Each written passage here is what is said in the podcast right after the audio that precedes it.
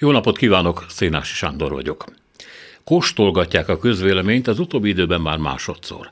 Korábban a Honvédelmi Miniszter lakossági fórumán vetette fel egy néző a sorkatonaság visszahozatalát, amit a miniszter nem utasított el egyértelműen, és persze azt sem tudhatjuk, hogy nem előre megbeszélt kérdésről volt-e szó. Etessük szépen fejlődő paranoiánkat. Na de most a terrorházának igazgatója nyilvánította ki az általános hadkötelezettség újra bevezetésének szükségességét, ráadásul nem csak a férfiakra, de nőkre is kiterjedően, tekintettel arra, hogy mi mondta, háború nem veszett ki a világból, sőt itt folyik épp a szomszédban, tehát nemzeti konzultáció kell, az a tuti, előre kell menni, nem hátra. Nota benne Schmidt már éppen, hogy hátrafelé menne, ami lehetne az ő dolga is, hát oda megy, ahova akar. Csak hát mégsem kóser, amikor a hatalom vezető ideológusaként számon tartott hölgy mások fiatal éveinek elvesztegetésével szórakozik, hetet havat összehordva indoklásul. Amikor a sorkatonaság megszűnt Magyarországon, nem azért történt, mert a háborúkép kipusztulóban voltak, az afgán és iraki összecsapások mondhatni fénykorukat élték, a délszláv háborút lezáló Daytoni szerződés 2004-ben 9 éves volt, de még 5 évvel korábban is a NATO-nak be kellett avatkoznia a szerbek Koszovó elleni hadjáratába, és hát az se volt messze a magyar határtól.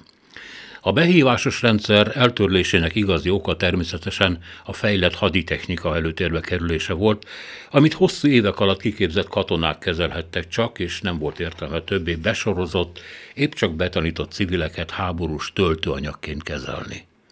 Azt már csak futólag jegyezzük meg, hogy jelenleg a NATO tagjai vagyunk, vagyis mindenféle támadásra szemben a NATO vigyáz ránk, köztük magyar profik is, és ebben a hanyathomlok közlekedő rémült sorbakák nyilván csak zavarnák őket. Persze értjük, mi a lényeg nem ez, hanem az Orbán rendszer erdendő militarizmusa, az iskolásoknak kiépítendő lőterektől kezdve a nemzeti gárda vagy nemzetőrség felállításáig, ami dettó a katonaköteles fiatalok kiképzésével foglalkozott volna.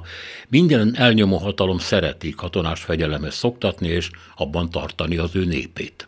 És az ő népe valószínűleg ezt meg is szavazná. De a rendkedvéért azért folytassuk. Jelenleg nincs sorkatonai szolgálat az USA-ban, de Kínában, Indiában, Ausztráliában sincs. Meglepetésünkre Afrika amúgy nem éppen tuti természetű államainak többsége se viszel 18 éveseket egy-két vagy három évre, mert minek? Sorkatonai szolgálat tulajdonképpen a világ kisebb részén divat. Brazíliában, Oroszországban, Algériában és lefelé a Szahelövezetben. Viszont Mindhárom területen a szolgálatra rendelt korosztálynak csak 20%-át viszik el, bár hát ezen az arányon az Ukrajna elleni orosz támadás módosíthatott. Schmidt emögé a gyakorlat mögé tolatna hátra. Nőket egyébként Izraelt meg pár más esetet kivéve sehol nem soroznak be. Európában biztosan nem, az igazgató vágyfantáziája ezért is pervers. Értelme oka nincsen, mint ahogy az ötletének sem, ami nyilván egy újabb kísérleti léggömb, azt tesztelve, mit szólnak ehhez a magyarok. A léggömböt most látványosan lelőtte a Honvédelmi Minisztérium, azt állítva, hogy Schmidt véleménye magánvélemény, és semmiben nem egyezik a kormány álláspontjával. A játszma most ebben az állásban leledzik, az igazgatónőt nem biztos, hogy leszerelték, talán csak tartalékba tették.